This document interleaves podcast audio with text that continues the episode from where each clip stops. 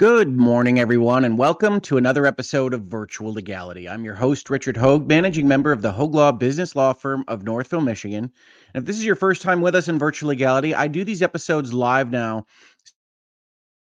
at the end of the episode on what's been happening in the topic that we've discussed. But that when we talk about the legal issues that I'm about to go through, I don't generally look at the comments in advance. So please, if you're interested in asking a question or otherwise getting my attention, I will have a section at the end of the video to talk that through with you. Please hold your specific questions or comments until then. Or if you want to flag it with an at Hoeg Law or a super chat, I can generally see those and grab those at the end of the video when we get to that section. So thank you so much, everybody. And with that said, let's talk about what we're here to talk about today. And that is, of course, the absolutely expected success of a little video game called Palworld or as you can see on this particular tweet or Twitter thread, Pal World has sold over 6 million copies in only four days. Our all time peak player count has also surpassed 1.7 million. These numbers are crazy in the world of video games, and really nobody had any anticipation that the game Pal World would be so successful before it released. My friend Travis, who reviews games for IGN and is a co host of the Bitcast on Sundays at 11, if you want to check that out, was slated with reviewing this particular game because honestly, no one was that interested in what it was before it came out. It was labeled as Pokemon with guns in certain spaces. And that's how I knew it from the trailers that I had seen years ago. But it's a very different game from that. And quite frankly, it's one that I enjoy, but it's part of the conversation because it is so, so popular. One of the things I've said in virtual legality a lot is that when we're talking about fan games, when we're talking about derivative works, when we're talking about things that might stumble into copyright infringement areas, one of the things that you basically want to do is go under the radar for a while because, for the most part, a lot of these companies aren't going to take steps to kill you, to, to take away your rights, to issue a cease and desist order, whatever it might be, if they think that you are useful to them in marketing their property and that you're not competitive in the overall market. Here, Palworld is clearly competitive with Pokemon. And so Nintendo and the Pokemon Company and Game Freak and the various entities that are responsible for the Pokemon brand are probably looking at this with new eyes than they looked at it with a few years ago. But that doesn't mean necessarily that something bad is going to happen on this particular score. So let's talk about that. First, as I said, we will have a question and comment section at the end of the video. So please do let me know at the end if there's anything you think there's should be described more or that I can describe more fulsomely for you. And then let's talk about Pal World. If you haven't seen this game, Pal World pals are pictured on this particular image. And as you can see, they are at minimum very inspired by the three dimensional Pokemon look, right? Not the old Pokemon games uh, that you might think of with like red and blue in the early generations, but as they developed into 3D, as they were kind of framed out in the anime show, these look a lot like Pokemon. Why is that? I'm not an artist, I'm a lawyer. Uh, but I expect certain aspects of how you draw Pokemon or otherwise shape them in the 3D space that have been used for these particular creatures. And one of the things I said on the Bitcast when we talked about Palworld was that this actually, as a lawyer, flies a little close to the sun for me. If I were working at Pocket Pair or I was legal counsel for any of these folks, I would say, this seems a little bit close. Doesn't mean it's infringing, doesn't mean you'll wind up in a lawsuit, doesn't mean you'll go to jail or anything like that, but seems a little bit close to me. And so this conversation was one that I could have expected if I knew Palworld was going to be the most popular game on the planet, but I didn't expect because I didn't know that was going to happen.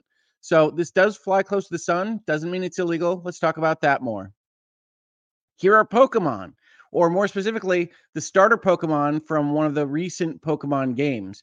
And so you can see the way that they draw these Pokemon, and these are represented in 3D in the game itself, eh, are very specific. They are evocative of, of a certain feel.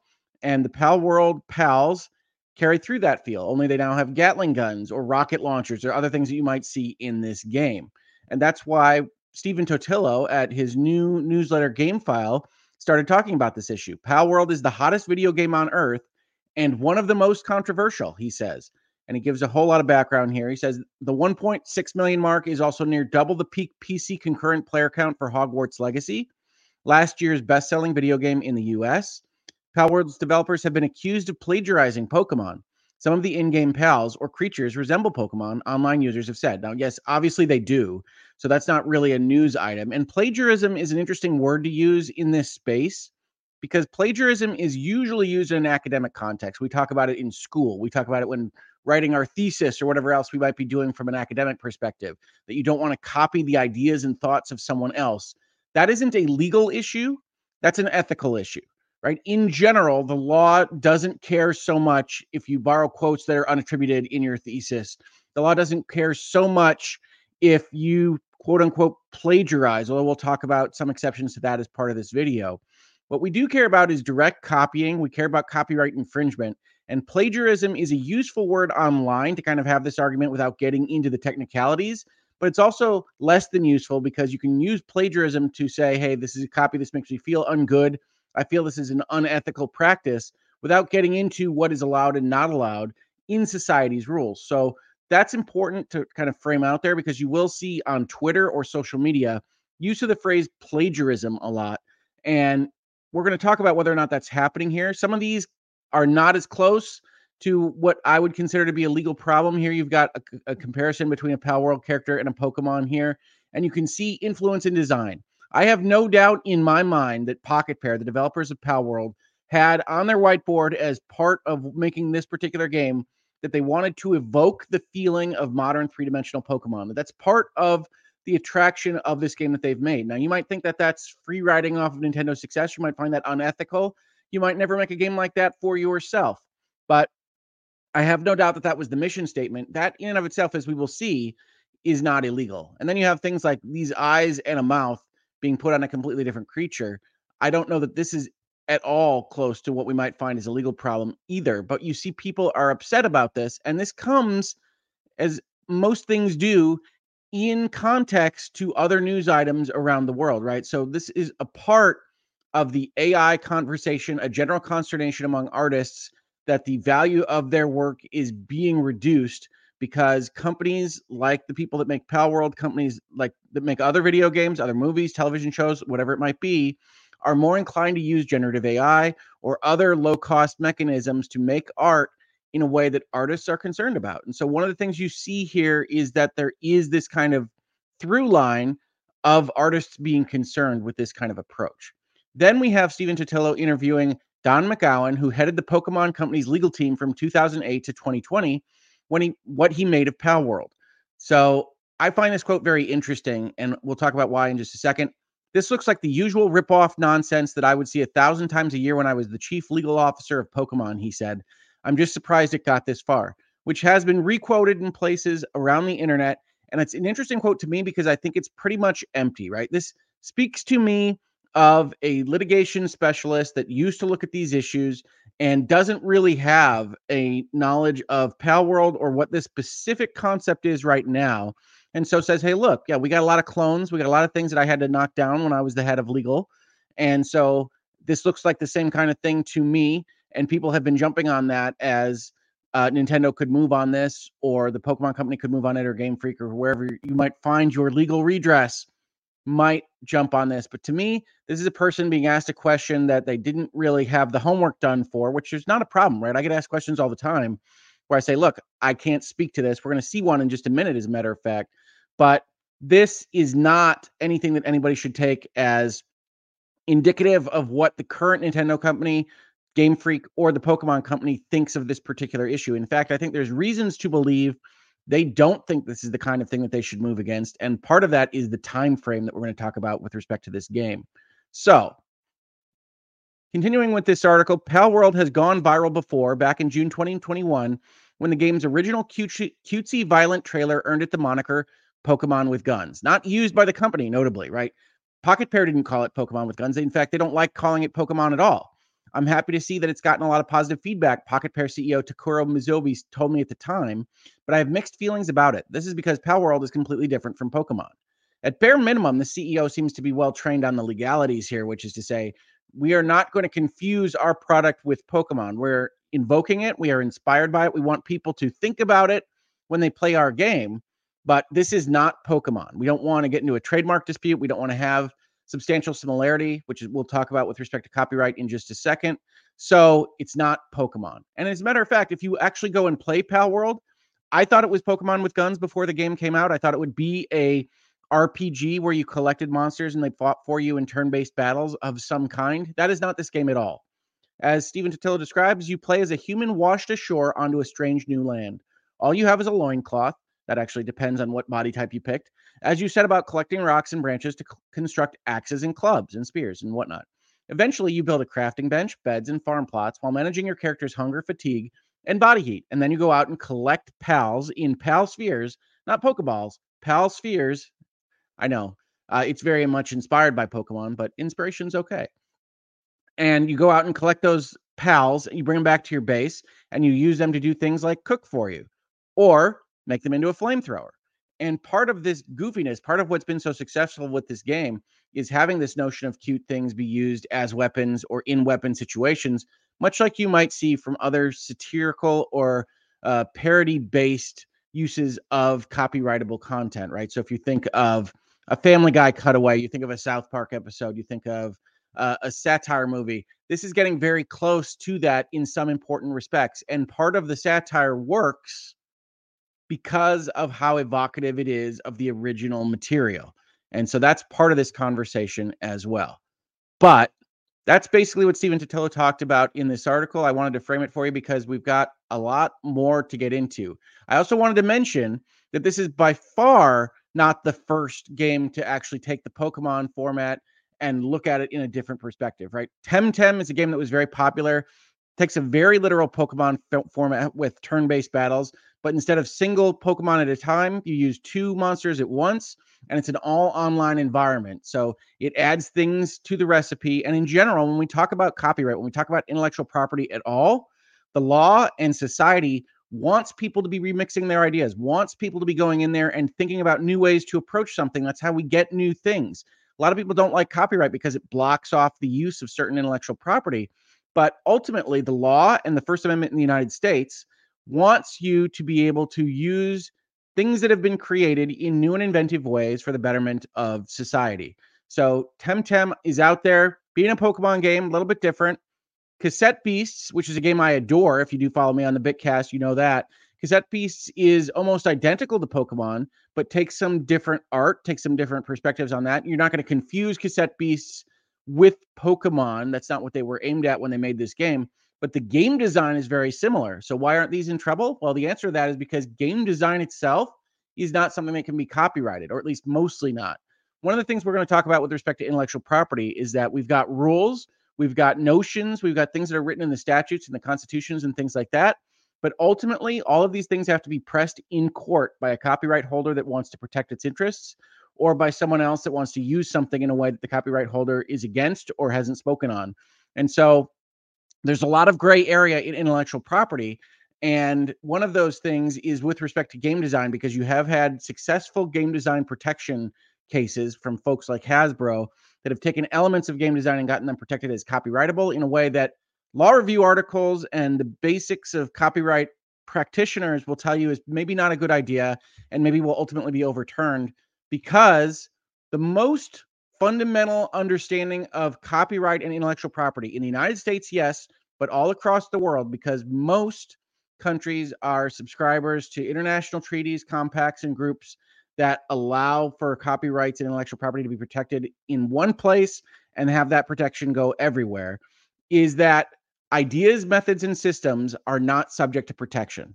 Said another way, if you have an idea for an electric mouse, you can't protect the concept of an electric mouse you can protect the way that you express an electric mouse. So if you've got a Pikachu picture, if you draw Pikachu, if you make him 3D, that's protected. But you can't prevent the next person from making an electric mouse. You can't pre- prevent the next person from making an RPG where you collect pocket monsters and go seeking gym badges in a turn based RPG environment. That is not something that we want you to be prevented from doing. That would be too far and too broad and would prevent things like video games and movies and television shows from actually growing and, and getting new ideas and becoming better and better. So you can pr- protect expression, Pikachu, not the idea, electric mouse.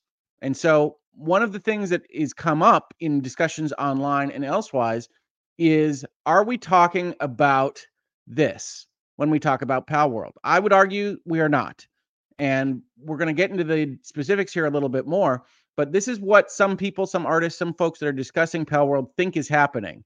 And this is not the case. Even the mustache and the blue wouldn't prevent you from getting in trouble for this. Um, and so, yeah, this is not what's happening with respect to Palworld. And I want to talk about why that is. Let's take a look at an article that VGC did that was discussing plagiarism accusations pile up as CEO responds. I'm actually quoted in this article, uh, but we're not going to go straight there. The director of Steam's colossal breakout hit Palworld has responded to allegations of plagiarism as accusations mount that the game could have copied Pokemon designs. And plagiarism here is a questionable usage again, because what we're talking about in the law is direct copies. We are concerned with copying of assets, textures, actual 3D meshes, whatever it might be. We're concerned about that copying. We're not concerned about the ideas or even the, the way that a Pokemon makes you feel. You're allowed to kind of evoke that from a legal perspective.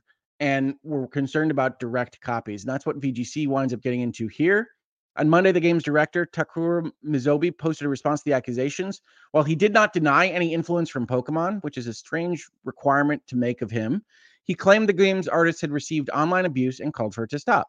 We are currently receiving abusive and defamatory comments against our artists, in addition to tweets that appear to be death threats, he wrote on X, translated by VGC.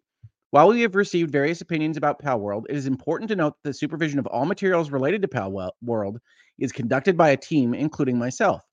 I bear the responsibility for the produced materials. I would appreciate it if these comments towards artists involved in Palworld would cease. However, the accusations against Palworld took another turn on Sunday when an anonymous X account appeared claiming to show evidence of not just design inspiration, but plagiarism of actual game assets, stealing actually. User Bio posted several videos comparing Palworld's in game 3D models to those of Pokemon and claimed to show evidence that they were likely copied. While none of the half dozen models compared by the X user appear to be one to one copies, they claimed that their proportions were nearly identical to Pokemon models exported from Switch's Scarlet and Violet games. And then they have little video clips here that I'm not going to use. I don't use clips on this channel. And one thing I did mean to mention at the beginning of this video is that you will note in the description that we don't include links to the articles that we'll be discussing in this video in the description to the video because YouTube has been sending me nasty grams and emails about links that it doesn't like and I want to make YouTube happy on this score. And even though I think that that lowers the informational content that we can put out there, I do want to make sure that we continue to have this channel function. So I'm very apologetic that the discussed in this episode section of the description will no longer include links, but I might try it again in the future if YouTube stops pinging me for things like sending you to MSN or other, you know, disastrous websites. According to two experienced AAA game artists who spoke to VGC, the model comparisons on X are likely evidence that Palworld's character models were indeed based on Pokemon assets. You cannot in any way accidentally get the same proportions on multiple models from another game without ripping the models, or at the very least, tracing them meticulously first. One senior character artist told VGC anonymously, adding, I would stand in court to testify as an expert on this. And now we're getting into legal weeds, right? So you you have an accusation here that essentially the Palworld folks made derivative works of existing Pokemon. So when we talk about copyright, we've said it before in virtual legality, but if you don't remember, copyright is the exclusive right of a creator of a piece of content, expressive content here, to prevent folks from reproducing it, prevent folks from making derivative works from it, prevent folks from displaying it, performing it, if that's applicable to what we're talking about as a work that kind of thing. And and one of those things would be making a derivative, like tracing a 3D model, or certainly just stealing it, incorporating it in your work directly. To give you an idea of how impossible this is, sometimes we have to copy one mesh to another when we make sequels to games, for example, redrawing an NPC from one game to another. And even when we rework those old models, they only sometimes match this closely due to rigging changes that might need to happen. There have been times when dozens of artists are given the same concept art to create a 3D model, for example, during art tests for jobs. I've seen 30 artists try to make the same horse using the same schematics. None were as close to each other as these Palworld models are to the Pokemon models. None. The silhouettes and proportions here are near perfect matches. Now, you do have a note here that I think is important. The wireframe meshes look different, so they're not the same models, but it's so close that they may have been built over the top of the Pokemon models and made a few changes so they weren't exactly the same. And again, this is the notion of it's okay to be influenced by Pokemon. It's okay to want to evoke the concept of Pokemon when you play this game, especially if you're talking about it being satirical or a parody of what Pokemon represents. But it's not okay to just take their mesh. It's not okay to just copy their work directly. And this is the accusation here made by this anonymous Twitter user. When does heavily inspired become a blatant copy? It's much easier to take a successful style and tweak it slightly than it is to come up with a new cohesive style, right?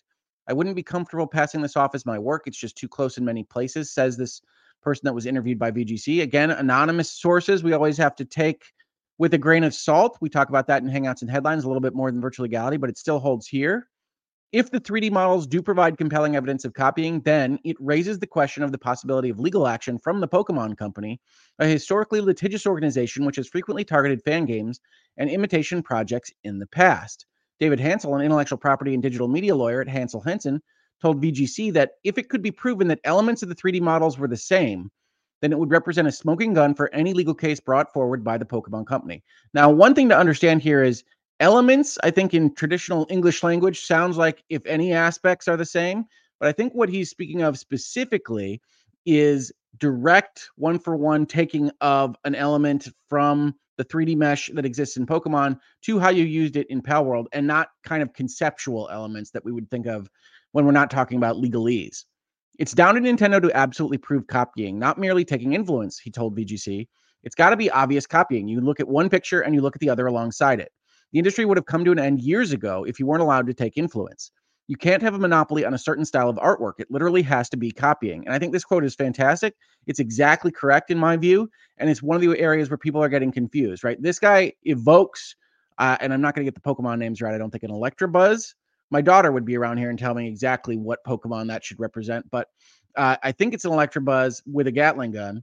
Uh, but it's not a copy of Electabuzz. If we were to put them next to each other, you would see that they aren't exactly the same. And then I, I'm quoted here saying, I can't speak to the science used on this Twitter account. I am not a 3D modeler. I'm not a game developer. But certainly, evidence of actual assets being stolen is the kind of thing that is likely to make a more successful case. Simply being inspired by existing designs, even if that goes so far as to use certain design rules, proportions, coloration, curve usage, eye size, etc., is generally not. Pocket Pair CEO Mizobe claimed that Palworld had cleared legal reviews, and I, have seen this reported on the kind of Pocket uh, on the kind of Pal World Defense Force side of things. I don't think this is per- terribly useful information either. Generally speaking, you're going to go through a legal review when you're making any content to put out there for sale in the world, and your lawyers are going to say, "Hey, I think this is okay." If you were to sit aside from me and ask me my opinion, I would have told you it flies a little close to the sun for my personal risk comfort level. But I also would have said I don't think it's strictly speaking illegal at the front end of our conversation. That would be the legal review. But neither I nor Microsoft's lawyers, nor Pocket Pair's lawyers, nor Nintendo's lawyers can tell you with certainty what would happen if we were to go through an entire court process to determine whether this particular usage of assets in Pal World is infringing on the assets and intellectual property rights of Nintendo or the Pokemon Company with respect to Pokemon. So, like so many legal questions, the answer is we can't know for sure. Legal review is really a risk assessment process, it's not a guarantee. Any lawyer worth their salt would not guarantee you an outcome on any of these questions. They would tell you, they would tell you here's the risk. Here's where I think that you might get in trouble. And then the business people tell the lawyer, okay, that's acceptable to me, or okay, let's pare that back a little bit, whatever it might be. Lawyers are only advisors on these things, and then the business people do what the business people do. So I don't know that that's terribly useful in and of itself, but I think it's noteworthy that at least the way that they're talking about it, the way that the CEO tried to separate Power Palworld from Pokemon even early on a few years ago, is suggestive of a company that is trying to not walk across the line with Nintendo, of course, because Nintendo has a history of being litigious, as the Pokemon Company does, and they don't actually want to get sued into oblivion. Part of this video, when we get towards the end, is to discuss what Nintendo might do about this or what they might not do about this, even though we can't make guarantees on that ourselves. Now, I do want to talk about copyright a little bit more fulsomely here because I think it's important for us to have the foundations correct if you don't know, copyright is a form of protection provided by the laws of the United States to the authors of original works of authorship that are fixed in a tangible form of expression. I actually want to take a step back there just a moment because I know people have come onto my Twitter, on my social media, and said, Hey, you're an American lawyer. What can you talk about with respect to Japanese companies? And that is very true. I want to make clear I'm an American lawyer. I'm not barred or authorized to practice law in Japan or various other jurisdictions. I do comment on these things for hopefully informational and educational purposes. But while Japan is a different jurisdiction, has different copyright rules and a less codified concept of fair use, for example, uh, it is the case that Japan is a party to intellectual property treaties and unions that the United States is involved in. So, for the most part, they're going to be in a similar vein, even if the specifics are different on the ground in a Japanese court than it might be in an American court. More completely, the fact that you sell your product into America means you are subject to United States copyright and intellectual property laws specifically. So we can still talk about this from my framework and from my expertise and understanding because an important market for both Palworld and Pokemon is the United States. And in fact, Palworld, I believe, is distributed on Steam, which is a United States company. So we can still talk about United States copyright and intellectual property while understanding that if this were to come to blows in some kind of litigious court environment, it might well be in Japan with a slightly different set of rules than we're talking about today. Now, copyright is the protection of the right to make literary works, musical works, dramatic works, pantomimes, pictorial, graphic, and sculptural works, motion pictures, and other audiovisual works. That's video games for the most part, sound recordings, and architectural works. These categories should be viewed broadly for the purpose of registering. For example, computer programs and certain compilations can be registered as literary works in that you can actually present your code to the Copyright Office if you're so inclined. Maps and technical drawings can be registered as pictorial, graphic, and sculptural works. So they want you to know that these are broad categories and they basically cover everything that might be creative in the world. So video games fit in here primarily with audiovisual works, but they're undoubtedly protected, as are the meshes made for Pokemon Scarlet and Violet in both Japan and the United States and anywhere else that it was sold. Copyright provides the owner of the copyright with the exclusive right to reproduce, prepare derivatives, distribute copies or phonorecords of the work, perform the work publicly, display the work publicly, or perform the work publicly by means of a digital audio transmission if the work is a sound recording. What is not protected by copyright? Well, we already talked about this a little bit. Copyright does not protect ideas, procedures, methods, systems, processes, concepts, principles, or discoveries. Does not protect Electric Mouse, does not protect RPG where you collect pocket monsters and go and fight gym people for badges or any derivative thereof. Does not protect the ultimate kind of idea basis for any game that you can think of, any movie that you can think of. Imagine how poor our media would be if one company had the rights to spy is caught unawares by someone else and now has to fight for the freedom of their country, whatever it might be that you think of as an action movie or anything else. If that were held by one company, you wouldn't get all the derivatives of that. You wouldn't get all the different variations on that that, quite frankly, make our world more fun to be in. Who can claim copyright? That goes to the author or the company with which the author worked. You can transfer it by contract. How long does copyright last? A long time. How can I protect my work? Uh, you can do various things like market is copyrighted, uh, but for the most part, copyright is automatic. Once your expression of an idea is in a fixed medium, which includes code, includes drawing on paper, includes putting it in various places online. So all of this stuff is protected. It's just not protected to the extent that some people online are talking about it as. Like we talked about the ideas, methods, and systems concept. Names, titles, and short phrases also aren't protected. Layout and design, blank forms, typeface familiar symbols and designs. Now let's talk about this a little bit more. I want to make sure I grab the right uh, tab here. So apologies, just one second. This is a copyright circular. All of these documents, by the way, are Copyright Office circulars. And one thing that's important to note there is they look very official, right? They're government documents from the US Copyright Office. This is not legal advice. They aren't making a legal kind of presentation to folks about copyright, but I do find it useful for folks to understand what the Copyright Office thinks the copyright laws say, because for the most part, they're informed by court decisions and trying to not make life difficult for people that want to protect their intellectual property. So this is still very useful, even though a court could come one day and say this is a wrong interpretation and tell the Copyright Office to fix it up. Now, uncopyrightable material in the land of visual art, copyright protection only extends to original works of authorship works that have not been fixed in a tangible medium of expression, works that have not been created by a human being, more on that in a second, and works that are not eligible for copyright protection in the United States do not satisfy this requirement. Likewise, the copyright law does not protect works that do not constitute copyrightable subject matter or works that do not contain a sufficient amount of original authorship. So, what does all that legalese mean? It means that one of the other accusations against Palworld is interesting here because one of the things we saw was that, okay, we live in a world of generative AI now. These look at bare minimum like Pokemon. Could they have just taken a Pokemon meshes and fed them through an AI and had that AI spit out things that are look like Pokemon but aren't technically Pokemon because that might well be a derivative work. In fact, it sounds like a derivative work as I describe it. It probably sounds like one to you if you're at all familiar with the term derivative work.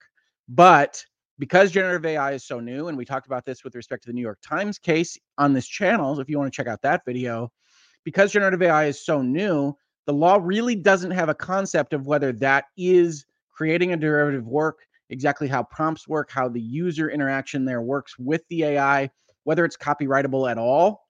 Uh, a lot of folks think it should be copyrightable by the person making the prompts. A lot of folks think it shouldn't be, and that it should actually be held as a copyright by the company that makes the AI. Uh, and there's everything in between. Certainly, one of the positions to take is that it's not copyrightable at all because it's not made by a human being. Uh, and then the question becomes exactly how effective is the prompt making process to give it some type of copyright protection. But I do want to point out here that there's actually no evidence that Pal World was created by AI. And in fact, as a game itself, it doesn't strike me as something that could be made by generative AI as we know it right now. I mean, who knows what the military has? Who knows what various of these companies have behind the scenes? But I don't think Pocket Pair is where we would see the first fully generative AI video game. And so I think it's unlikely that that is, in fact, in existence. I think it's even unlikely that they made 3D meshes with AI. But more importantly, whatever social media has said on this, there's never been any proof that they used AI to make this. There's some quotes from the CEO that says AI is interesting and look what it can do. And they have a game that's called something like Artist's Imposter, which actually sounds like a smart idea for a game where you have AI create art and the other players create art and you kind of play a Jackbox game and figure out which one is the AI made art. But none of that leads to Pal World was made by AI. And I don't think there's any reason to believe that it was. So keep that in your back pocket. Certainly, if you have problems with AI and art, especially created by AI, it is the kind of thing you want to keep your eye on. That doesn't make it necessarily illegal. We honestly don't know what the outcome of the generative AI technological boom will be from a legal perspective. Copyright doesn't really account for the concept of robots making art. So that's one thing to keep in mind and to be aware of as these kinds of issues move forward. But as for copyright itself, I do want to point out one last thing, which is to say, one, there are questions about whether or not the copies that are shown in the VGC article and from that anonymous Twitter account are actually copies.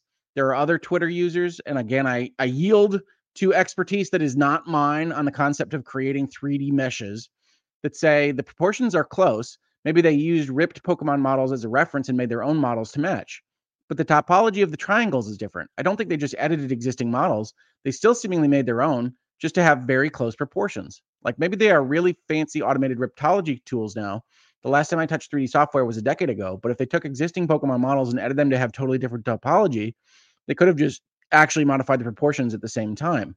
To edit the entire topology and arrangement of triangles without altering the overall geometry proportions is more work than changing the overall look of the model, anyways, which is to say, the triangles, the polygons that make up this particular 3D figure are different, that they're formed in a different way using different math, even though they wind up with the same outcome. And then you get into questions of whether or not that is in fact a true copy, right? And that gets into even more weird intellectual property law. If you think of the fact that Windows and Apple Macintosh had lawsuits way back in the day about whether or not they could both have a mouse based visual desktop system and the answer was yes because Windows did it in a different way than Apple did, then you get into a similar kind of concept here. But this is art, this is sculpture, right? This is a little bit different than functional software.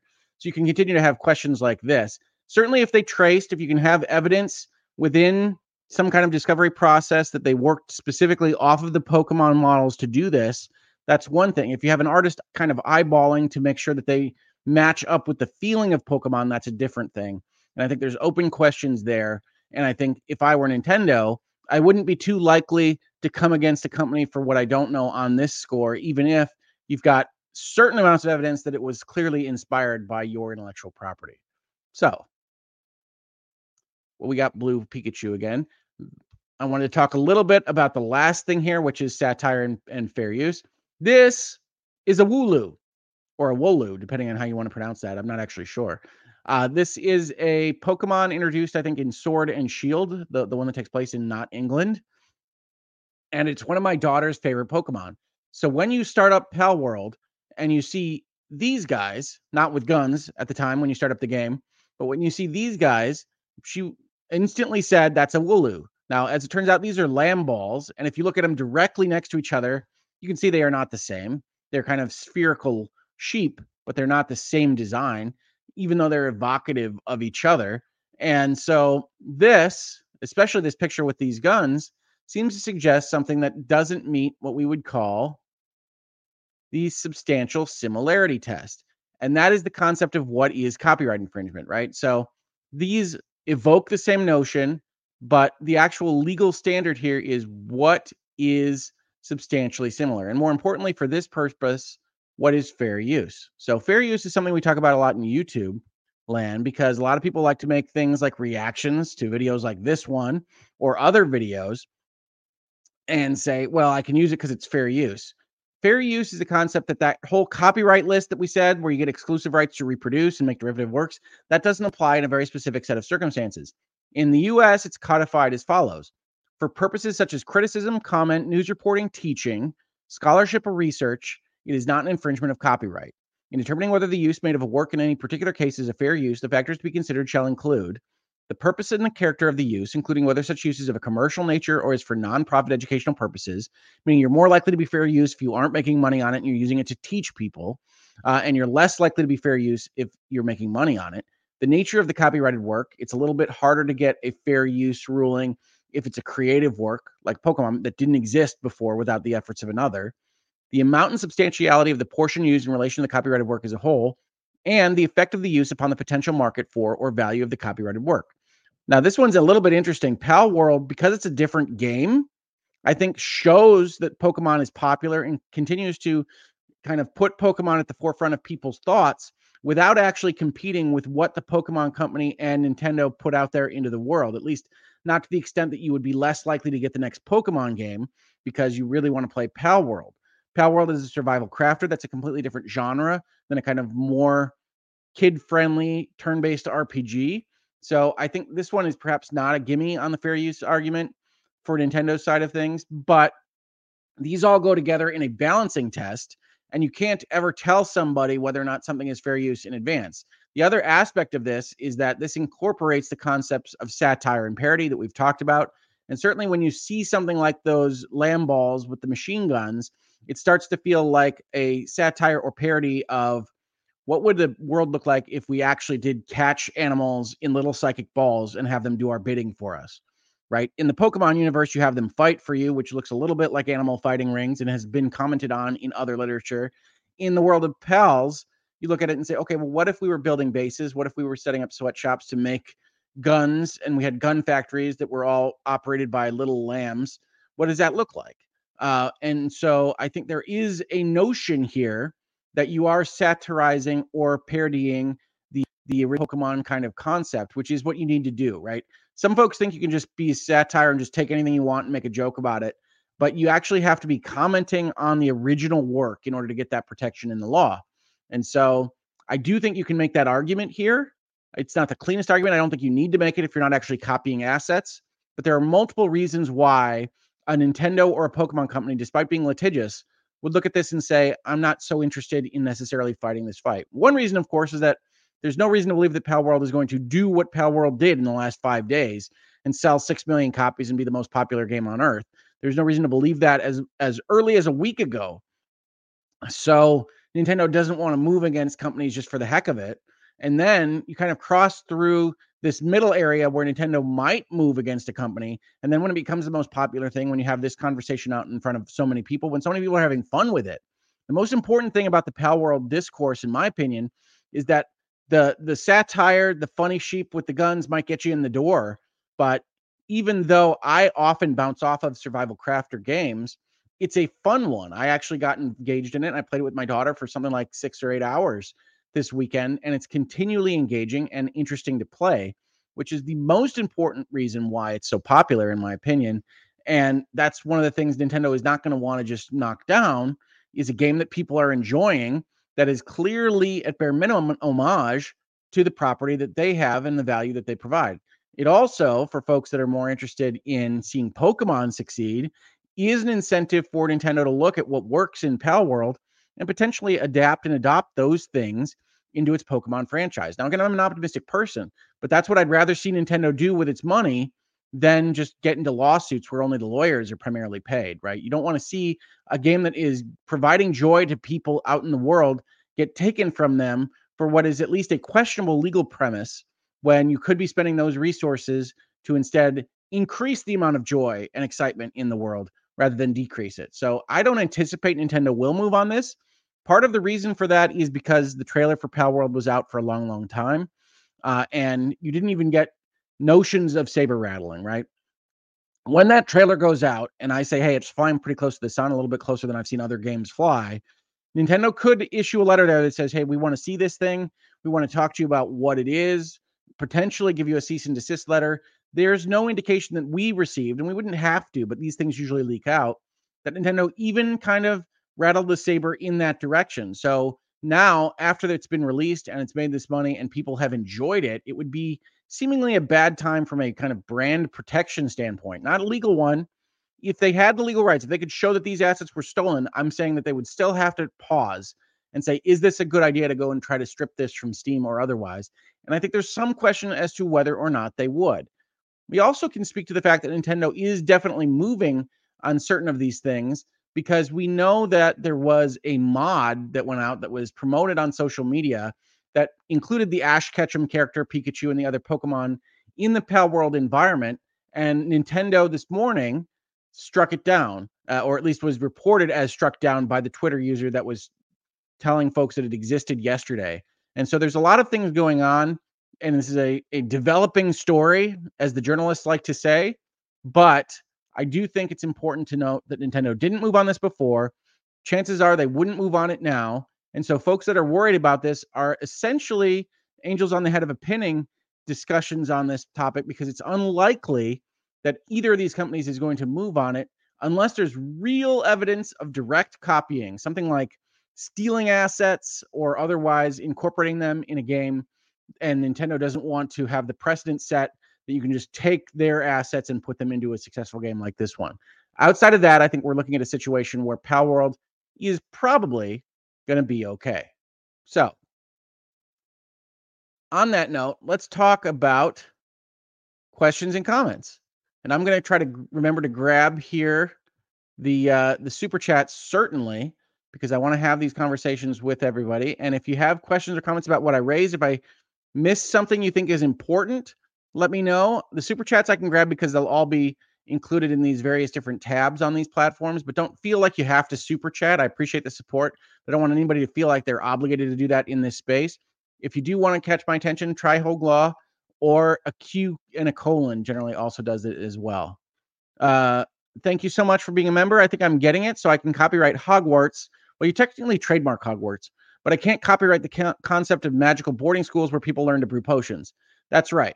That's right. You you can't have a situation where you take the idea of something and prevent other people from using the idea. You can only take your expression of it. Um, so in that way, yes, J.K. Rowling is protected on the Harry Potter universe. I think they call it the Wizarding World, but that doesn't prevent anyone from making a wizard boarding school book series, uh, as long as you're avoiding certain obvious copying of the the Hogwarts situation. I almost said the Hogwarts legacy, uh, and that would have just been a weird pun. So thank you so much. I love your hat. I really appreciate it. Thank you for being a member for so long. All of your support helps this channel continue on having these conversations. Not having any interest in Pokemon, I see this game as a neat take on the survival base building genre. I will probably play it for that reason. I do recommend it. I enjoyed it. It has a lot of good design elements that keep you kind of in a straight line, understanding what it is that they've put into the game, how you develop your character, how you develop your base, how you develop your relationships with your pals. Uh, and I think that's why it's going to be a success and not just a flash in the pan. But certainly the use of designs that are evocative of Pokemon is one of the reasons they got their foot in the door. And I think that's what some artists and folks online are objecting to. I'm just trying to tell folks that it's not likely to result in legal action. Sardism, thank you for being a member. I think it's a thumbs up deconstruction and game Nintendo and Pokemon Company would never have made. Seems rust with monsters, not Pokemon with guns. I hope they don't sue. Yeah, I think they said that the creators of the game said that they were inspired by Ark, which is not a game I've played very much, but I think that's the one where you have Vin Diesel riding a dinosaur, if I recall correctly, in terms of the trailers. So Ark Survival Evolved, I think Evolved is the full name of that game. And they do seem to be inspired by the survival crafter genre with kind of a Pokemon Arceus, Pokemon running around that you can capture in balls that you have to create for yourself uh, in your base camp. So I think it's a very good game. It's not a game that I have played before. It was consistently entertaining and enjoyable as an experience. I think that's ultimately why it's seeing the success that it is. So I don't want to see those kinds of things stamped down, but I do want to have the conversation because so many people ask me about this. All right, let's see if we can capture anybody else that has comments or questions. Hoglock, you oh, I grabbed the wrong one. Is there a way to prove that the baseline model is 100% ripped from a Pokemon game? Does building it up change anything? Well, it's kind of a question of how much is enough to get you copyright protection and to avoid infringement. So I actually should have grabbed the substantial similarity article I, I meant to before we went into the questions. I'll see if I can grab it now. I have too many tabs open, which sometimes happens in these videos. Uh, but I wanted to talk about the fact that copyright infringement on the whole is based on concepts that are very broad uh, and are one of the reasons why a Nintendo or a Pokemon company would be unlikely to move against something like this, where the game itself is clearly quite different from Pokemon. So, this is an article from DLA Piper, that's a law firm in the US, that talks about where you might want to sue over copyright infringement because there are different tests used to establish infringement. To prove copyright infringement, the plaintiff must show that the defendant had access to the plaintiff's work, that's obvious, and that the defendant's work is substantially similar to protected aspects of the plaintiff's work. Where literary works are concerned, a broad term that incorporates encompasses books, movies, television shows, and the audio visual aspects of video games, courts in the Second Circuit, that's New York, analyze substantial similarity by first filtering out similarities that result from unprotectable aspects of the original work, such as facts, public domain material, and stock plot elements, and then examine the total concept and feel, theme, characters, plot, sequence, pace, and setting of the similarities that remain to determine whether similarities rise to the level of substantial. Now, this isn't fully applicable to what we're talking about here because we don't think Pal World is a copy of Pokemon as a game. We think that these designs are potentially substantially similar. So this is a little bit different than this is described. But what's important is all the weasel world words there, right? If you're not a lawyer, that might sound just like a soup of English language. But even if you are a lawyer, it's a little bit of a soup. So you take these two concepts, you take these two 3D models of Pokemon, you take out the stuff that can't be protected, which in this case are things like shapes and proportions, and then you compare the rest to each other and determine whether they are substantially similar still. And at that point, who knows, right? And then that's only the second circuit. The ninth circuit, that's California, the west coast of the United States, divides substantial similarity analysis into separate extrinsic and intrinsic tests. The extrinsic test assesses the similarities of the two works, focusing only on the protectable elements, the plaintiff's expression. That sounds the same as the second circuit, right? And then the intrinsic test is viewed as the subjective and holistic test. It involves comparing the protectable aspects of the plaintiff's work to the defendant's work and determining whether both are substantially similar in total concept and feel. Now, we know for a fact Pal World is not substantially similar in total concept and feel to Pokemon, but is one of the characters, is the Lamball substantially similar to the Wooloo uh, in total concept and feel? It looks at the ordinary person's subjective impressions of the similarities between the works. You see why lawyers can't give guarantees on this stuff, right? We can say, ah, I think that's a little close. I can see a judge going against it, uh, but the risk is really up to you, business person, CEO, etc. That's why I think they, them passing legal review is not a super useful piece of information because their internal lawyers said, yeah, it's probably okay, but that doesn't mean that it definitely is. So this I wanted to talk about a little bit. Thank you for raising the question. Uh, and I'm glad we got to ch- talk about it and I didn't miss it on the tab. So that's one of the reasons I like to do this live, folks. Thank you so much. RJH says it's not about the gameplay, it's about the art. I know, I agree. I understand. I just want to make sure I'm clear on all of these things. New spin, Hoeg. If Nintendo wins in Japan copyright case, how would that affect Steam and Pal World for players outside of Japan?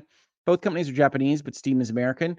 Yeah, I talked about that briefly when we talked about international copyright in the middle of this video. But in case you missed that, if Nintendo were to win a Japan copyright case that it's that Palworld is infringing, then I suspect what would happen is Palworld using the Steam terms of service to put their game through that distribution network would have a problem with Valve. Valve says you can't put up infringing content and says you promise to us that your content isn't infringing. Palworld has made that promise. But if they were to lose a court case somewhere in the world on that, Japan certainly because they're two Japanese companies, but even elsewhere, then they would have a problem distributing it through the Steam platform legally, and Steam could take action against them. So it's not that Steam is American that actually matters in that particular score. It's that the third party Pocket Pair that is trying to put it up on the Steam service has to represent to Steam that it doesn't infringe on anybody's rights. And they can no longer do that if they have a lost court case like the one you described.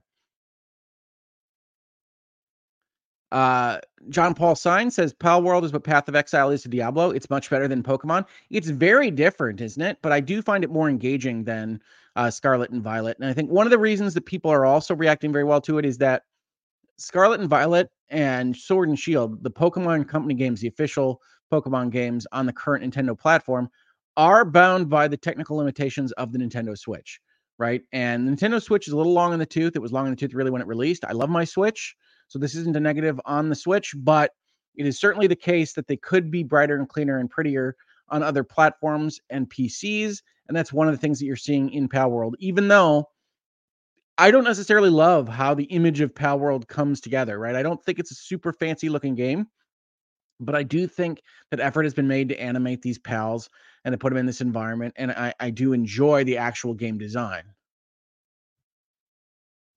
Julie says this is not the first time I've heard a lawyer saying that there probably won't be a legal issue. Well, I'm glad. One of the things I do say in virtual legality is you put two lawyers in a room, you'll get five opinions. Uh, so you can have different people, reasonable minds, differing on these particular issues. But I do think this is the kind of thing that is unlikely to result in legal action at the end of the day. Can't promise it because Nintendo and the Pokemon Company can sue anybody for any reason.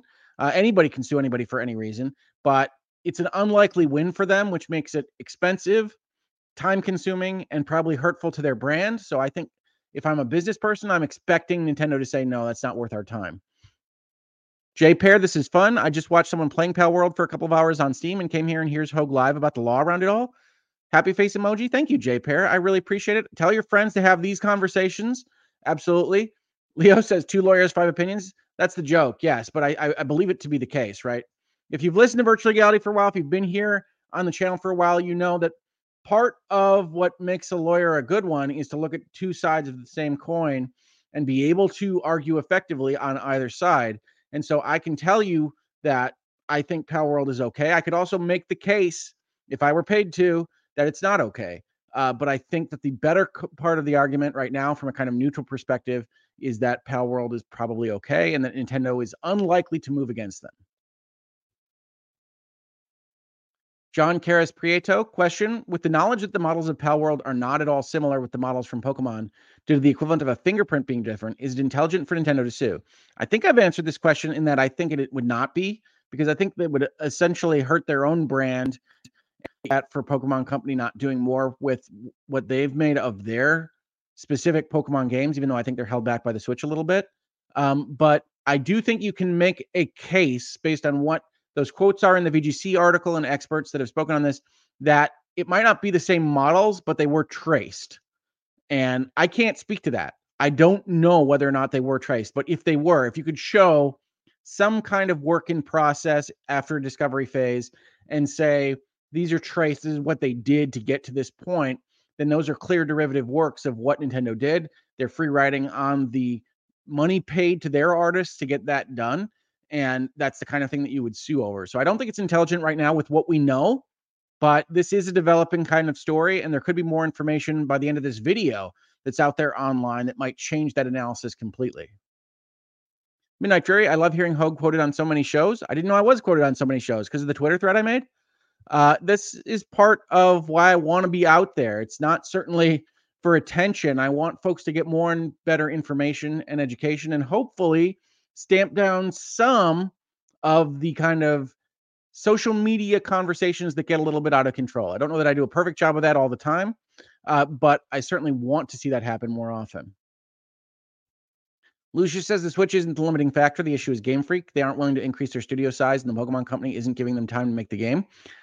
I think it can be both, right? I mean, I think Tears of the Kingdom, which is one of my favorite games of last year, is still clearly constrained by the Switch's power and would definitely look better with a little bit more power behind it. Uh, I would love to see that.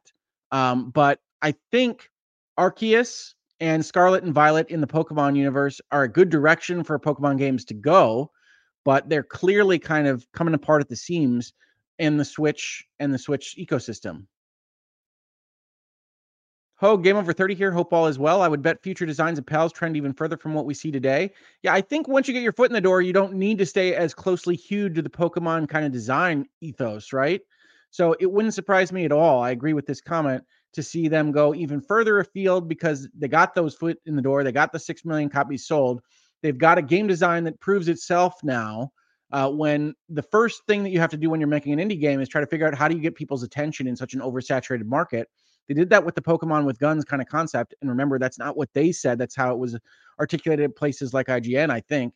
Um, so yeah, I think they will probably move their designs away. It wouldn't surprise me if there are some that do look like the meshes are the same or look like they were traced that they move away from or take out of the game. One of the things that you can't tell from the online discourse right now is whether some of the designs that are being commented on are even within the game themselves because people are using things like trailer images and concept art from either Pokemon or Pal World.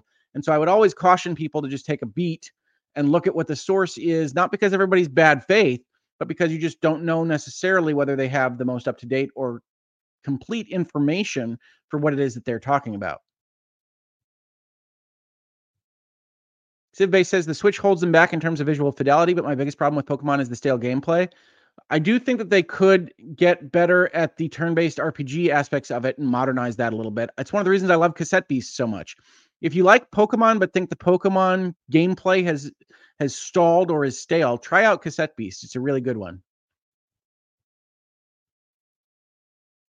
Mitchy Poo, does the next iteration of Pokemon take a big step up in light of Pal World success? I'm sure they wouldn't want comparisons that make a Pokemon look bad. I mean, I think that Nintendo could adopt certain aspects of the survival crafter base building within the Pokemon Arceus Scarlet Violet uh, mindset, and I think they would be wise to do so. But you're not going to get Pokemon's making machine guns uh, in their world. So I think one of the things I would advise Nintendo on, from a business perspective, not a legal perspective, we don't give legal advice on this YouTube channel, is to look at what works in Pal World, what people are responding to, and seeing what you can adopt that works still with your brand and what you want it to be. So I think Nintendo would be wise to look at that. Pokemon Company would be wise to look at that. But I'm pretty sure that the next Pokemon game is not going to be Pal World all of a sudden.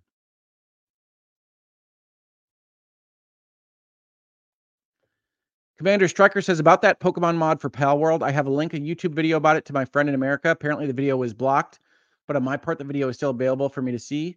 Why is that? I'm, that's up to YouTube. I don't know. Nintendo might have been able to successfully block it under a DMCA takedown uh, a copyright infringement takedown, and that would work under US law, and YouTube might treat other jurisdictions differently.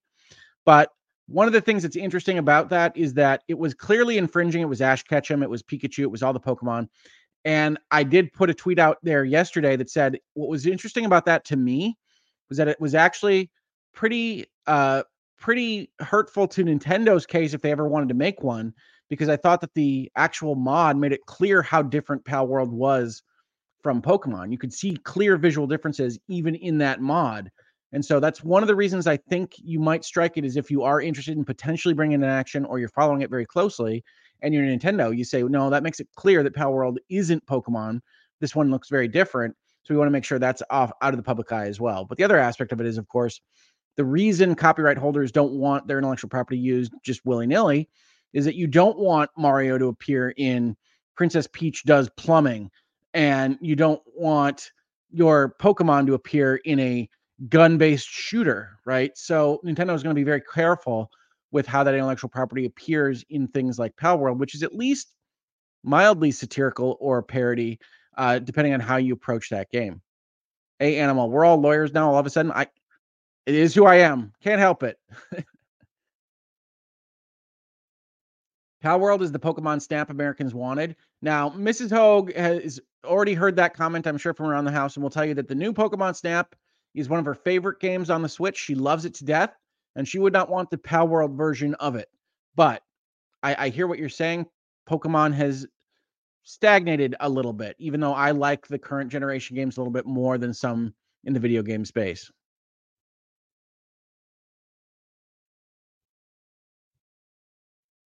Platinum Sentinel question Does third party inspired content outperforming the original generation IP have any effect in the long run? I think this is similar to will Nintendo do anything about this on a business standpoint? I think absolutely they're taking into account that this is happening. One thing that I think is the clearest is that there is an appetite for Pokemon as a concept outside the Nintendo ecosystem, right? Nintendo is some of the best software developers on earth, however you feel about the Pokemon games in general and they have been reluctant to bring that software outside their hardware ecosystem because that's how their business model works. But the fact that there is this kind of unmet market appetite that we're seeing on Steam, that we're seeing on Xbox Game Pass, could be the kind of thing that wakes Nintendo up to other possibilities for bringing their games over to other consoles or ecosystems. And we're seeing that across video games, right? We're seeing Xbox have their games release on PC. We're seeing Sony talk about the same things with respect to PlayStation releases. So if Nintendo was looking at this and saying, you know, actually there's money to be made there, let's bring the Scarlet and Violet 2 equivalent to the PC at the same time we do as the Switch or even Xbox, it wouldn't surprise me if you have that kind of business model being looked at, even if it's not within the game design itself. So I think Nintendo can't just ignore this. The fact that Pal World, a game that basically nobody knew about in terms of search scores or branding uh, before its release, did this in such a short period of time is something that if you're at Nintendo and you're not taking into account of, you need to go into a different job. So I think Nintendo is looking at this. I think they will be following this and they will be thinking about how they can adapt it to their own business model. Papa Rick says it's not the first time Nintendo shut down a Pokemon shooter game. Yeah, I mean, you have to protect your intellectual property. You don't want it to be associated with things you don't want it to be associated with. Um, and so that's why I do bring up the the the pinch the Princess Peach does plumbing example if you go and uh, look at some of the earlier videos on this channel, I have a clip from a set of answers that I gave to the Easy Allies a few years back that was asking about fan creations and fan games and whether or not they're legal. And it's a complicated answer, as this one is. But one of the things that I pointed out is that you don't want uh, the uh, intellectual property that you've spent so much time and money curating and building up to be associated with things that you don't want it to be representative of for your brand. And so that's one of the reasons why you see companies like Nintendo uh, go and protect that brand and that intellectual property a little bit more than others. So yeah, that that includes Pal World. That includes things that are worse than Pal World that you might be able to imagine. And honestly, Pal World is not just Pokemon with guns. And in fact, you probably won't see a gun or at least use a gun for eight hours of playing that game. So I mean, it, it's not really just go in there and do satire of Pokemon. It's it's a it's a more complete game experience than even I was expecting based on the premise. Against the Tide says, granted, Pokemon Go and Pokemon Sleep were newer things. Yeah, did Pokemon Sleep ever come out? That was the one that was going to like help your Pokemon grow with your like uh heart monitor, right? Uh, while you slept, something like that. I don't know if that actually made it out. I don't pretend to know everything about the Pokemon world. So if it did, I'm sorry about that. Pokemon Go is, of course, the very popular mobile game that has you go and find Pokemon out in the real world. So there's clearly an appetite for the brand and Nintendo has to pay attention to that if they're running a good business. Did the stream drop? I hope not. Let me know if I'm not coming through. That'll be hard for you to answer, but yeah, please. Uh, Emily Baker uses uh, Pokemon Go a lot. She gets in trouble, I see as a comment. It doesn't surprise me. Um, but yeah, certainly when it came out, you might remember some of the stories about people like running into uh, cemeteries and getting in trouble in non or, or quasi public spaces. Uh, and I think that's one of the things that's interesting. Mahar Rustam, can Pocket Pair create a Pokemon like game with pals after the success of Pal World if we assume Pal World doesn't infringe on Pokemon's rights or pals are only protected in Palworld? Uh, so I think you're asking whether they could make a Pokemon game out of this, uh, meaning like a, a turn based RPG of some kind. I'm not sure that they would want to, but if they did, the actual design elements of the Pokemon game are not something that is protected. You are, if you're flying closer to the sun with the designs, if you use those designs in a game that looks like Pokemon, I think you're getting real close to substantial similarity, likelihood of confusion from a trademark standpoint. And you probably don't want to do that. But this company has already evidenced a higher risk tolerance than most corporations would have. So they could try that. They might be okay because, again, the ideas can't be protected, but you start to get too many elements that are similar or the same. You wind up having a higher level of loss in court. And more importantly, for your purposes as a small company, um, but maybe not so small after you sell 6 million copies of your game, you wind up having a higher likelihood of the big dog, the comp, the, the copyright holder, the intellectual property holder, deciding to bring you into court. And at that point, you've mostly lost, right? Whether or not you win or lose in court, the legal process is a bear. You're paying lawyers a lot. You're distracted from your company operations. It takes a long time to get done with. And that entire time, you're unsure about what your future is as a company or your intellectual property holdings. So you don't want Nintendo to come after you. Certainly, big companies have used that leverage and the problems with the legal process in more nefarious contexts we've talked about in virtual legality and on this channel. Uh, but I wouldn't recommend it. But again, I wouldn't have recommended these designs be this close. So they might just have a higher appetite for risk than I do.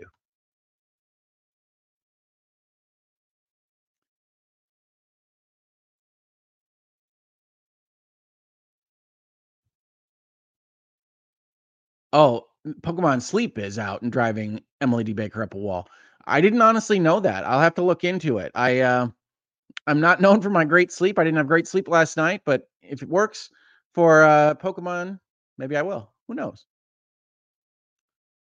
I only plays Pokemon Sleep. Well, I I will bring it up with her later and and see what she thinks of it. Uh, okay. Uh, stream is going fine. That's nice. Uh, when NPCs go, I don't smell pals on you. You can imagine how that goes with people. LOL. Uh, for the record, it's I don't smell pals on you. It's a slightly different uh, line, I think, for purposes of that uh, that opening interaction with a person in the in the space. But speaking of satire and parody, one of the things you can do in Pal World is actually capture human beings in your Pal spheres, and that creates a whole other kind of set of political and social commentary within a space that you can imagine Nintendo wouldn't be too terribly comfortable with. So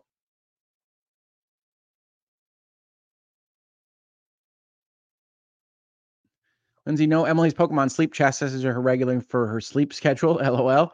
All right. I said quasi public. Eh, cemeteries are public ish uh, in that they're held open to the public for the most part, but you're not supposed to be running through and, and on graves looking for Pokemon and, and chatting and having a fun time. So this became a whole issue back in the day.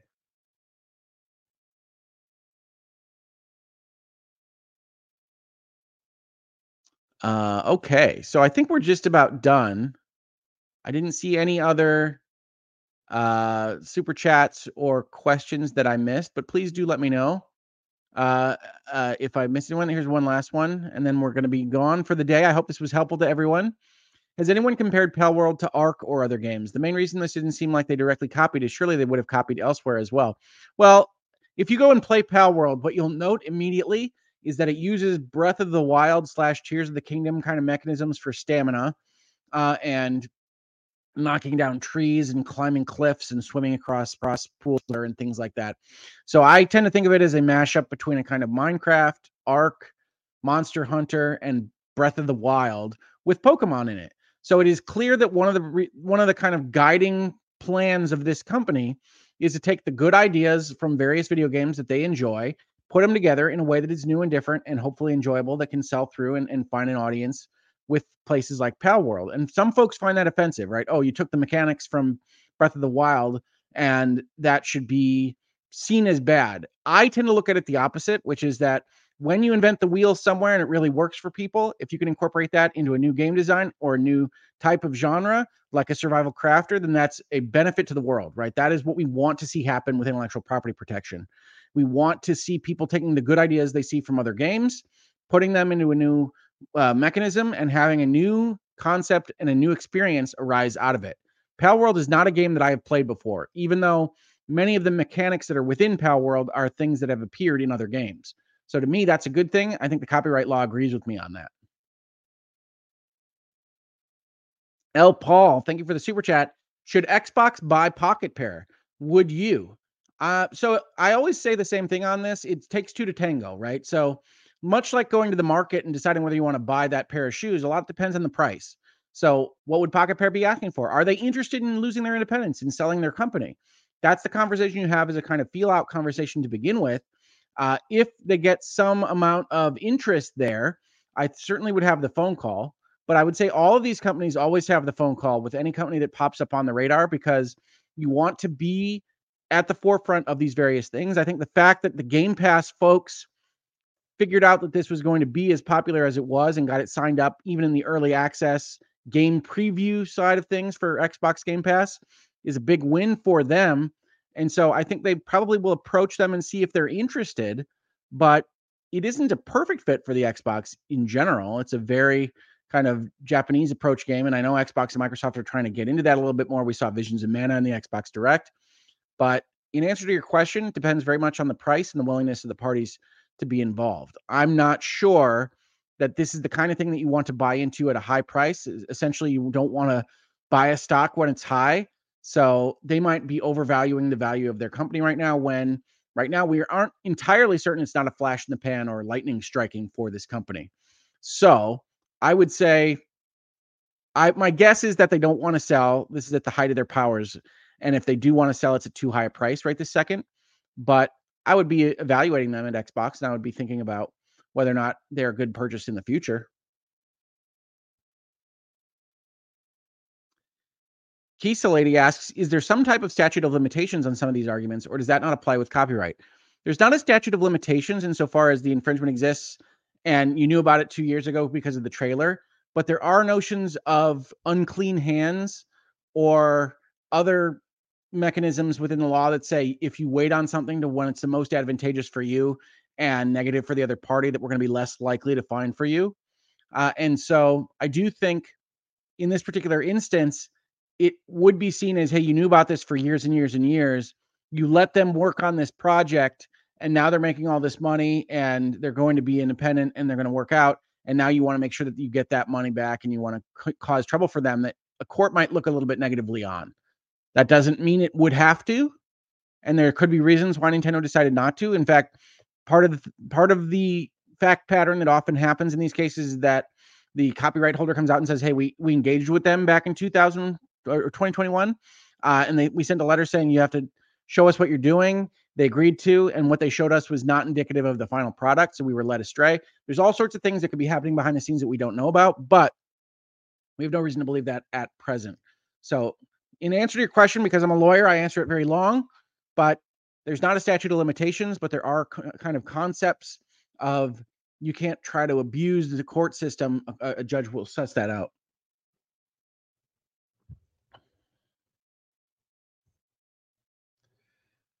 All right. Mitchy Poo says, What other big games would you like to see get the Palworld treatment? What is the Palworld treatment, Mitchy Poo? Like get this popular all of a sudden? oh. There's a lot of games I really like that I wish were more popular and I wish would succeed. Um, but I don't know that anyone can reasonably ask for the kind of crazy sales and crazy uh, playthrough times that we're seeing for Pal World. It really is Call of Duty type numbers, numbers that are unusual for big AAA releases with full marketing budgets, let alone a few guys making a Pokemon type game.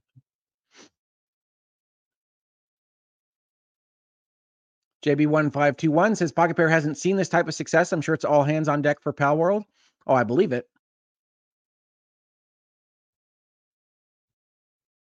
Against the Tide asks for likes and shares. Please do if you're enjoying this conversation. If you think this is good stuff to have out there, hopefully getting more and better information and educational materials out there for social media and the world in general. Please do like, subscribe. All the button pushes, all the comments, all the engagement helps YouTube find us, helps us have these conversations with more people, and hopefully have better information out there in the world in general. Platinum Sentinel asks, given video games is an open market and fans are starved of fresh ideas, think there's ground for Nintendo to bring up legal issues rather than improve their own products. I don't think this is a winner for them, but I could see a Nintendo getting just upset about the success of this that they don't have. And it's clearly kind of built off of some of their intellectual property recognition with Pokemon and saying let's let's bring our full force to bear. I think that would be a net negative for both video gaming and Nintendo. But one of the things that comes across in business, if you've been in it or if you've represented businesses like I have, is that sometimes, even though all rational thought should go in one direction, you still have human beings making the decisions, pulling the levers, right? And so you still have emotion interplay. You can still have things like anger and resentment and envy interplay. And so, is there a ground for them to bring up legal issues? It, it, it's not a specious argument. They could make a claim against Palworld. I think it would be a bad idea. I don't think they're likely to do it, but yeah, they, they could try. Q. Mario 242. So, what about other lawyers saying Nintendo has a case due to the character models and the fact that people looking at it as Pokemon? Well, again, two lawyers in a room, five opinions. But I think Nintendo could make a claim. I don't think it gets thrown out of court. I think it's the kind of thing that you'd have to go through. I think a reasonable person could come and say that there is a substantial similarity, but I think it unlikely. I think we're talking about design elements, proportions, coloration that are evocative of existing intellectual property and not a direct copy of it from what I have seen so far. And so I haven't seen other lawyers really saying this, but I'm admittedly I haven't been looking in every article that's been written about this in the last couple of days. So uh, if there are other folks that are saying that they think Nintendo has a case, I think that comes from a perspective of this certainly looks like a massive success. There's a lot of money changing hands here, and it's clearly built off being evocative of that intellectual property, and maybe Nintendo should do something about it. I can see a lawyer saying that, but I don't think that I've seen anybody say that I would I wouldn't bet my money on them winning at the end of the day. Solid Python says, I don't know why people keep saying it's an improvement improvement over Pokemon formula and them doing Pokemon better when it's not even in the same genre. People, Pokemon doesn't need crafting guns and slavery. LOL. Uh, I, I agree with that. I do think because Arceus and Scarlet and Violet have this kind of open world throw balls at Pokemon uh, environment, it does remind folks of that a little bit more than it would have before the Pokemon Company made that change. Uh, and so I do see it being a little bit more similar than older Pokemon games, but still, I agree with you. It's a different genre. Survival Crafter is not what Pokemon is, even in Arceus or Scarlet and Violet. Um, and so I think people like crafting. I, I, think survival crafting is one of the most popular genres on PC and one of the most popular genres to stream. So, one thing, if you're Nintendo, you might be looking at is okay, maybe not Pokemon. Maybe Pokemon is the wrong intellectual property, but should we be doing some kind of survival crafter? Should a new Pikmin game be something that has direct crafting that is easily streamed that can have some of the impact that a game like Palworld does? If I'm Nintendo, these are questions I have to ask myself. So, yeah. Newspin says Pokemon has slavery too. It just hides it better. I mean, that's when you get some of the stuff that happens in Palworld. It's one of the reasons why I think you could argue that it's a fair use satire or parody, is that it really does kind of ask the question what would Pokemon look like if we really treated it seriously? If you could psychically take control of animals with this ball, what does that mean for society? What does it mean for the world? And I think that's a kind of thing that is actually acceptable that we want to be protected as a concept in fair use. Vex, question Does the CEO history about AI and the use of it to make Pokemon like characters that aren't noticeable to the actual Pokemon alarming? Pocket Pair next game is a straight up Hollow Knight clone. What I saw from those quotes in the interview was somebody that was interested in generative AI and was interested in the way that it was being used uh, to make, in that particular case, fake Pokemon or Fakemon, which was a project I wasn't familiar with. Uh, but no, I don't find it alarming.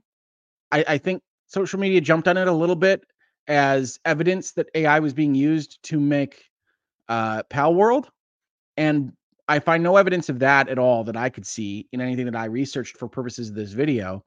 But even if there were AI used, it's still unclear from a legal perspective whether or not that is a death knell because generative AI is copyright infringing or not. That's just not a question that we have answered in the law yet. That doesn't mean you can't boycott it if you think that if they use generative AI, it's unethical. Ethics is different than law.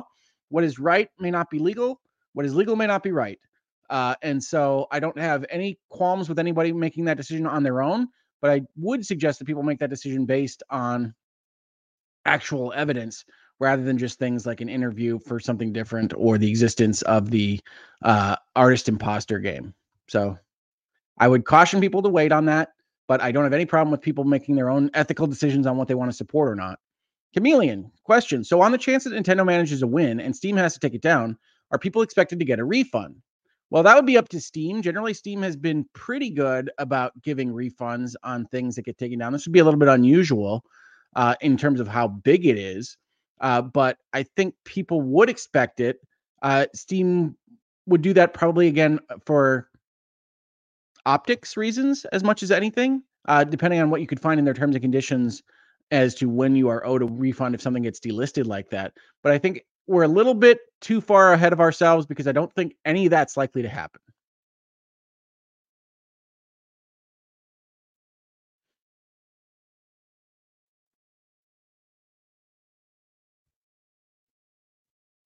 Newspin says realistically, AI is the future of development. Start with AI, tweak the AI with actual devs, way more work done in much less time.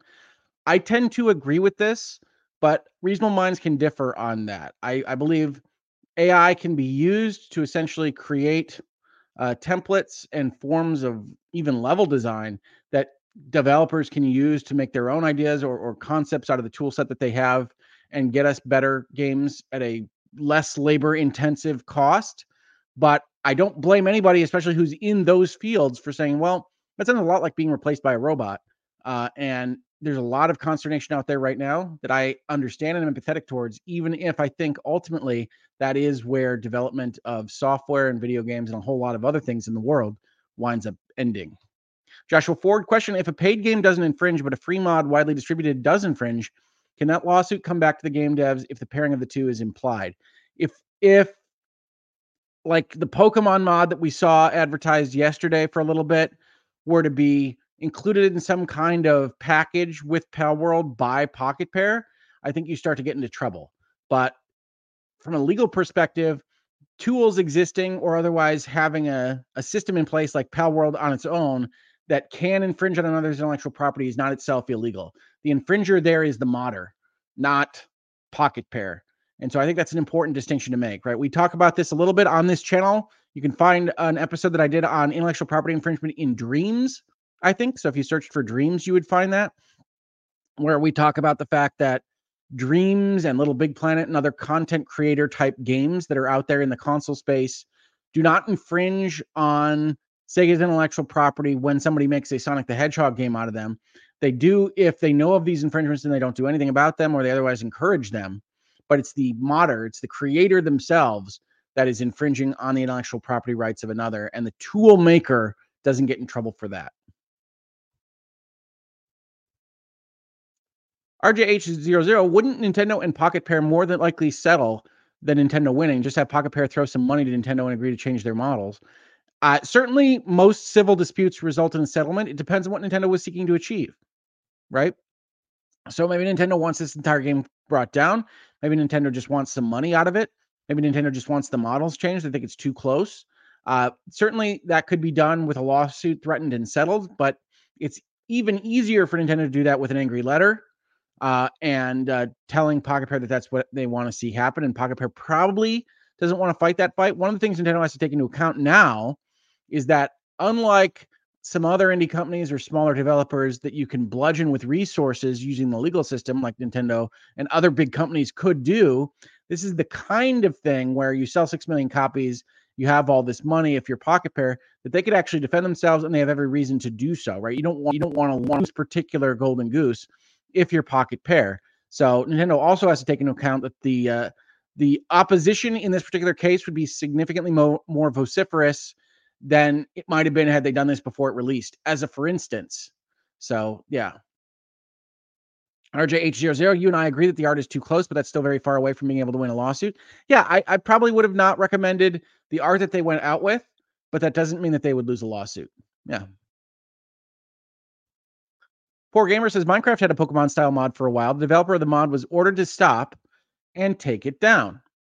Uh, yes, Nintendo will often do that. Will go and protect mods that infringe on its intellectual property, and certainly Microsoft doesn't want to be in the business of uh, infringing on Nintendo's intellectual property or otherwise facilitating that infringement. And so it doesn't surprise me that that kind of thing would have happened. JB1521 asks, why wouldn't Nintendo stop Foam Stars? So if you aren't familiar with the Foam Stars video game, it's a Square Enix video game I believe, releasing as a PlayStation exclusive. It might be on Xbox as well, uh, in which characters are uh, apparently covering an arena in foam, very similar to the game concept of Splatoon, where you paint your color on various aspects of the arena, and the winner is the one that has the most paint of their color at the end of a three minute match. Now, the reason they wouldn't stop foam stars is the same reason we talked about Temtem and cassette beasts not being a problem, right? So you cannot protect ideas or systems. And so the concept of I'm going to take an arena and I'm going to cover it in something, paint or foam or whatever it might be, is not something that's protected by copyright the expression of it with the paint rollers and the little Splatoon figures and turning into a squid and these various other things all together is what's protected by copyright, but not the notion of covering up an arena. Foam Stars is not even close to being a problem. I know people have brought it up uh, in context with the Pal World Pokemon fight, but it's not even close. It's inspired by Splatoon, there's no question, but it's not close to a copyright infringement, in my opinion.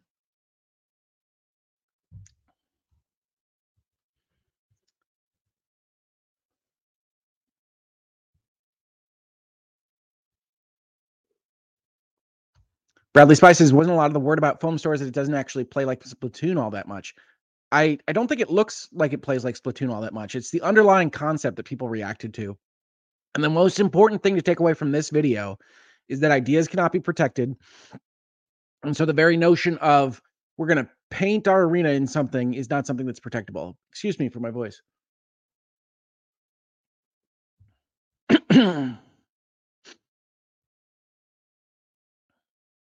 Platinum Sentinel says, wouldn't it be win-win for Nintendo to work with Pocket Pair to make a better Pokemon game, given their experience in the popularity of Pokemon? Sounds like a logical way to settle any future disputes. Well, I mean, if you're Nintendo, you have faith in the people that make your own game. Maybe you also have some internal consternation about what Game Freak and the Pokemon Company is doing, but you also have politics to handle there, which is that Game Freak's been responsible for Pokemon for a long time. So, is that something that you want to upend by bringing in new people that clearly kind of uh, went pretty close to, if not cross the line, against your own folks and work with them to make a new Pokemon game might be seen as an affront, right? One of the things we talk about here is a little bit fantasy football or trading cards in that what, what, what could go well together? What companies would we buy? What companies would we not be interested in buying? But these are actual people that operate in these spa- spaces. So much like a football team or a soccer team or whatever else you might think of as a sporting event that you like, you still have to think about how these people are going to react to those situations. So I don't know that Pocket Pair would be brought in to make a better Pokemon game would work for the overall structure of Nintendo. I don't know that it wouldn't, but I can't say that that's a definite win for them. What about the Nemesis system? asks TBA. Wasn't that protected by WB? So the Nemesis system, I have a video on in this space, and uh, you can check that out on this channel but that was a patent. So when we talk about intellectual property, there are three types of intellectual property there's copyrights, there are trademarks, and there are patents. Copyrights are what we're talking about today, which are designs, you know, the way a Pokemon looks, the overall stuff that's included in a video game. Uh, trademarks are the names, like Pokemon. You'll note they use PALs and not Pokemon. They don't use Pokeball, they use Palsphere. Uh, they are the things that identify who made a product or service. Uh, and patents are very different. Patents are inventions. And the Nemesis system was protected, I believe, if I'm remembering correctly, as a design patent um, that was put forth to the US Patent Office as something that was novel in the video game space, and WB protected it. Um, but that is very different than the concept of a copyright. Uh, so Nemesis is protected. There are other things that are patented. To my knowledge, and I don't pretend to have total knowledge on this, so anybody can correct me on this, but to my knowledge, nothing of the Pokemon franchise is patented. In general, it doesn't make a lot of sense to patent video game design elements because it's a very expensive process and it's very difficult to prove that your patent has been infringed if somebody makes a mildly different version of the same kind of thing. But WB did do that with the Nemesis system.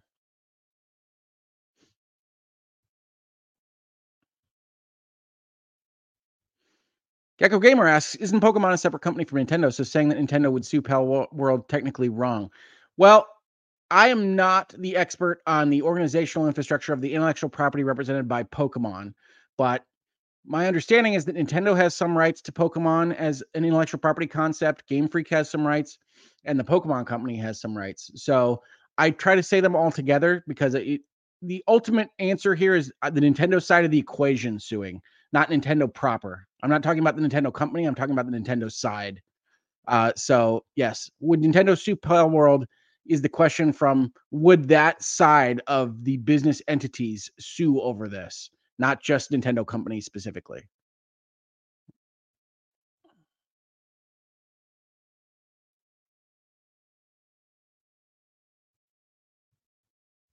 Bradley Spy says it's a utility patent for the Nemesis system, not a design patent. So I apologize for that. Thank you, Bradley. I always appreciate better information.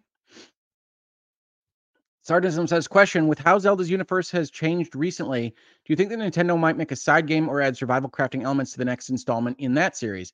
I would argue that Tears of the Kingdom is already kind of a little bit survival crafter. You do have things from Breath of the Wild like temperature uh, and food already incorporated into the concept. You add hunger and sleep needs and things like that. I think you're already there with the current Zelda iterations. Wouldn't surprise me to see the of the series, Breath of the Wild and Tears of the Kingdom, go full hog with survival in the next iteration. But I don't know what direction they're going to go. Guessing which direction Nintendo's going to go on any of their games almost seems like a fool's errand.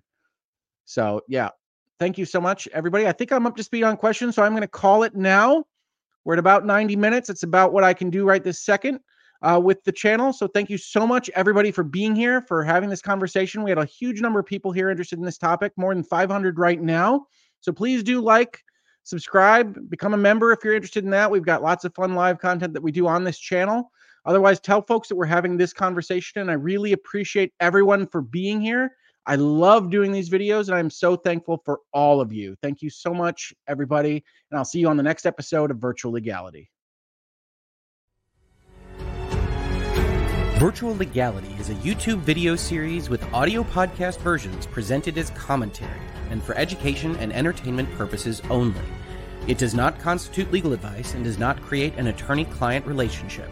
If you have legal questions about the topics discussed, please consult your own legal counsel.